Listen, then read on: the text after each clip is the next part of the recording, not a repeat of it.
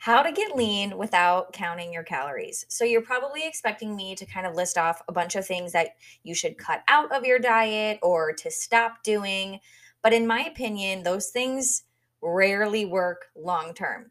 Creating that scarcity mindset around anything isn't really conducive to wanting to do it. So, you feel deprived and then likely end up caving because your willpower is not unlimited. And that's okay.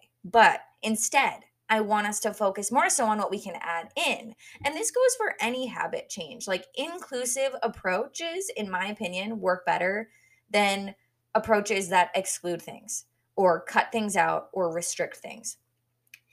So, my answer is what should you cut out? I don't want you to focus on that. I want you to focus on adding things in instead because you're going to be way more likely to stick to, let's say, an inclusive approach to nutrition and focus in on adding things in or like adding in healthier alternatives than an exclusive diet where you feel so restricted.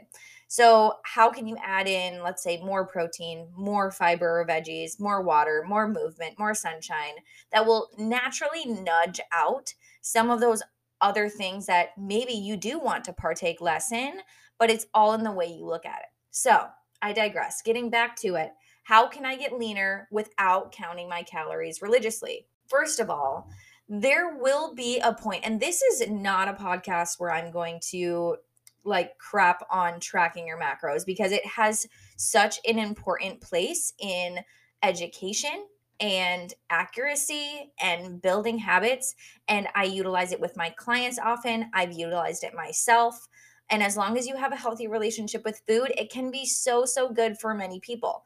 There are certain cases where it is not conducive to great mental health, but for the general population here, that's who I'm talking to there will come a point though where if you want to get below a certain body fat percentage, you do need to have the accuracy of tracking just because that level of precision is required to get past a certain level of leanness.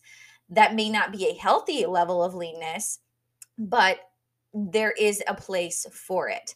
And for the general population, if you're consistent enough with these habits that I'm about to give you, you can likely drop body fat no problem up until a certain point where you may plateau and then you need to bring tracking into the game. It has its place.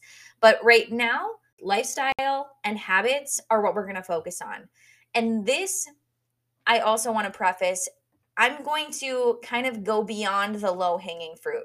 So, given that you have conquered the basics of your water intake and your strength training consistently, and you're sleeping seven hours a night or more, and you're not totally stressed out, like those basic things we need to already have in place.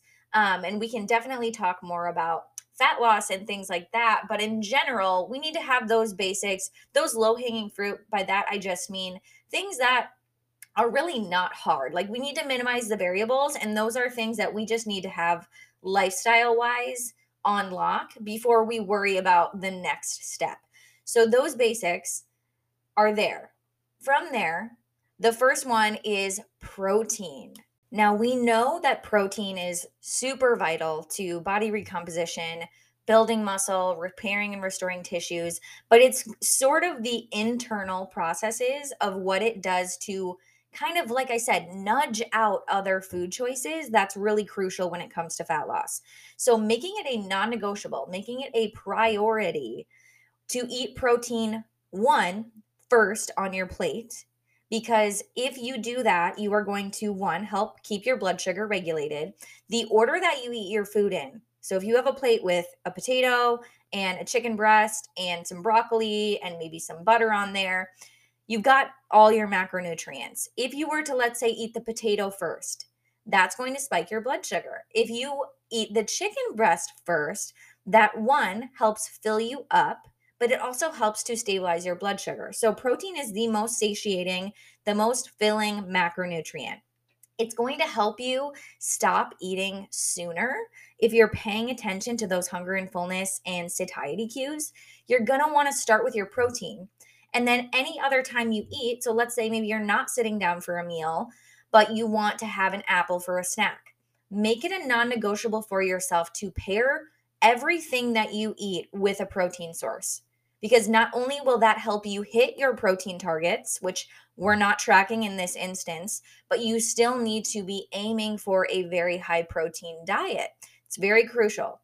So, in order to do so, eating protein every single time that you eat will also kind of provide a little bit of a barrier, which we'll talk more about that.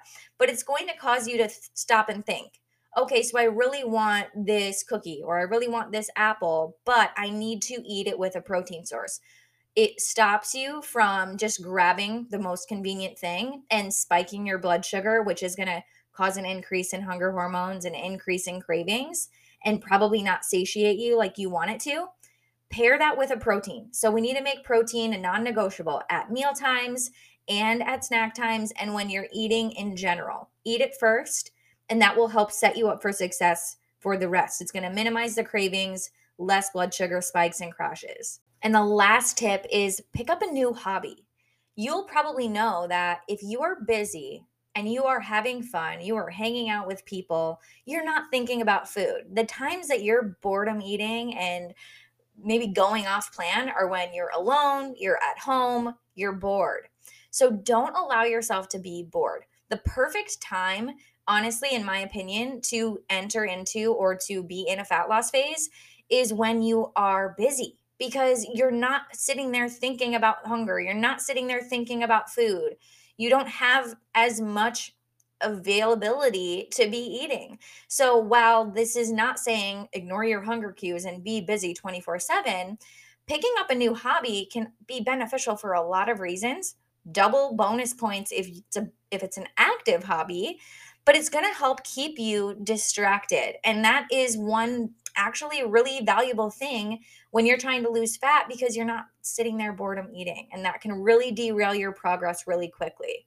I appreciate you guys spending some of your time with me today. If you found this helpful, go ahead and share it on your Instagram story, share it with a friend, tag me so that I can see and thank you. And I hope you have an amazing rest of your week.